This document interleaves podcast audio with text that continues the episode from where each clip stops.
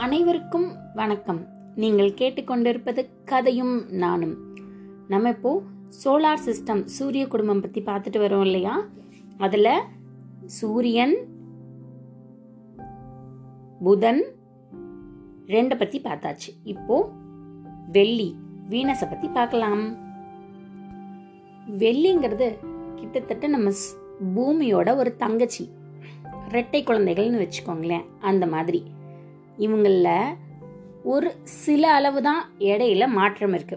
அதனால தான் இவங்களை வந்து அக்கா தங்கச்சி ட்வின் சிஸ்டர்ஸ் அப்படிங்கிற மாதிரி சொல்றாங்க.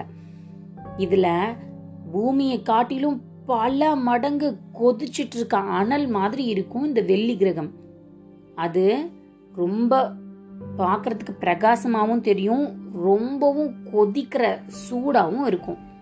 இதை நம்ம இங்க இருந்து மூணை பார்க்குறோம் இல்லையா? நிலவை பார்க்குற மாதிரி வெறும் கண்ணில் தாராளமா நம்ம இதை பார்க்க முடியும். அந்த அளவுக்கு சூடா பிரகாசமா இருக்கும். நம்ம நிலவுக்கு தேஞ்சு வளர்ற தன்மை இருக்கு. அதே மாதிரி இந்த வெள்ளி கிரகமும் சுருங்கி அதாவது தேஞ்சு வளர்ந்து அது மாதிரி தெரியும். அது மாதிரி நமக்கு தூரத்துல இருந்து பார்க்கறதுக்கு தெரியும். உண்மையாலுமே அது சுருங்கி வளர்றதெல்லாம் ஒன்றும் கிடையாது. அது மாதிரி நம்ம கண்ணில் வெறும் கண்ணில் நம்ம எப்படி மூணு நிலவை பார்க்குறோமோ நிலவுக்கு அடுத்ததாக தெரிகிற பிரகாசமான நட்சத்திரமாக கூட இதை நம்ம சொல்லலாம். அந்த அளவுக்கு வெறும் கண்ணால் பார்க்க முடியும். ஆனால் இங்கே மனுஷங்க இருக்கிறதுக்கான தன்மை கிடையாது. ஏன் அப்படின்னா அதுதான் எரிமலை மாதிரி குமுறிக்கிட்டு இருக்கே. இதோட மொத்த சுற்றுவட்டத்தில் கிட்டத்தட்ட ஆயிரத்தி ஐநூறு எரிமலை இருக்கிறதுக்கு அடையாளங்கள் இருக்குது நம்ம எவரெஸ்ட் எரிமலை அளவுக்கு மிக பெரிய எலி எரிமலையா இருக்குமா? அம்மாடா நம்ம எவரெஸ்டே நம்ம பூமியில இருக்கிறதுல பெரிய சிகரம் அதுதான்.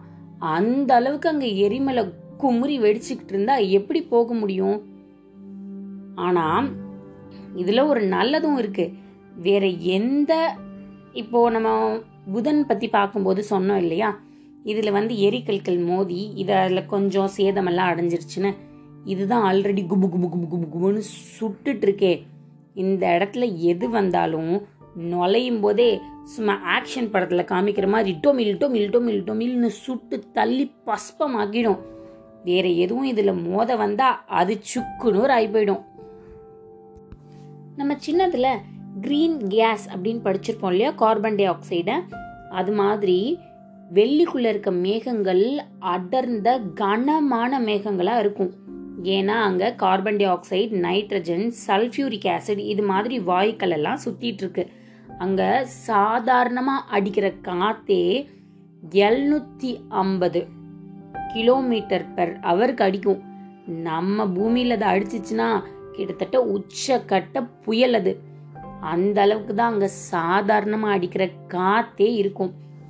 இவ்வளவு கிரீன் கேஸ் கார்பன் டை ஆக்சைட்லாம் சுற்றி கனத்த மேகங்களா சுத்திட்டு இருக்கிறதுனால சூரியன் கிட்ட இருந்து வர வெ- ஒளிக்கதிரை உள்ள வாங்கிக்கும். ஆனா அதால வெளியில விடுறதுக்கு முடியாது. ஏன்னா இந்த மேகங்களை தாண்டி வெளியில பாக்குறதுங்கிறது சாத்தியம் இல்லாத காரியம். அது வாங்கின சூட்டை எல்லாம் உள்ளேயே வச்சு வச்சு வச்சு வச்சு தான் இது இவ்வளவு சூடா இருக்கு.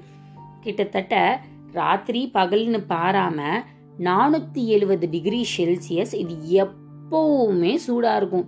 யோசிச்சு பாருங்க நம்ம கேஸ் ஸ்டவை அமர்த்தவே இல்லை. எப்பவுமே சுட்டுட்டு இருக்கு அப்படின்னா கொஞ்ச நாள் அது டொம்மில்னு வெடிச்சிடும்ல அந்த அளவுக்கு இது நைட் ஆகட்டும் பகலாகட்டும் இது எப்பவுமே ஒரே மாதிரி குமிரிக்கிட்டே தான் இருக்கு சுட்டுட்டே தான் இருக்கு. இதுக்கு கார்பன் டை ஆக்சைடு நிறைய இருக்கிறனால அதோட சூடை வெளிவிட முடியாம அதுவே வச்சுக்குது.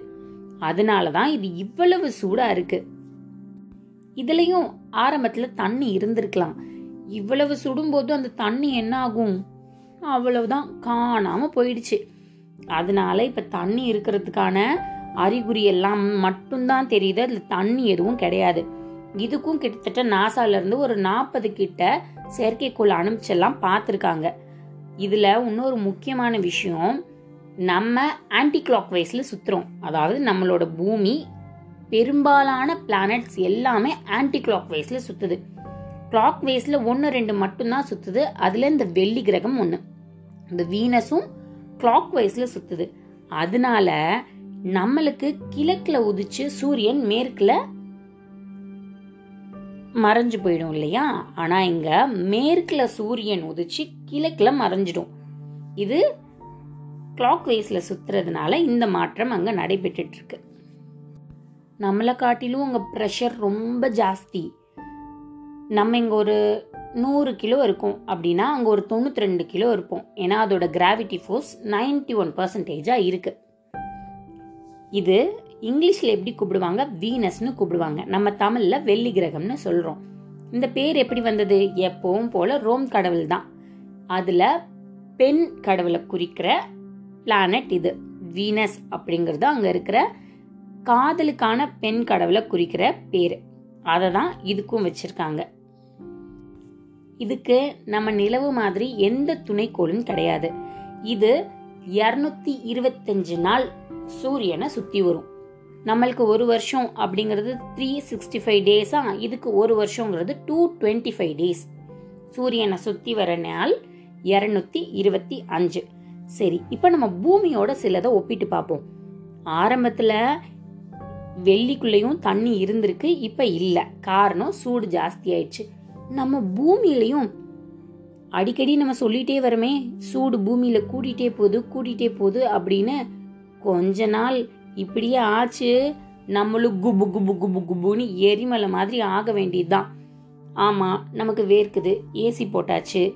அதுக்கப்புறம் வெளியில போறதுக்கு காரு போடு அதுக்கும் ஏசி.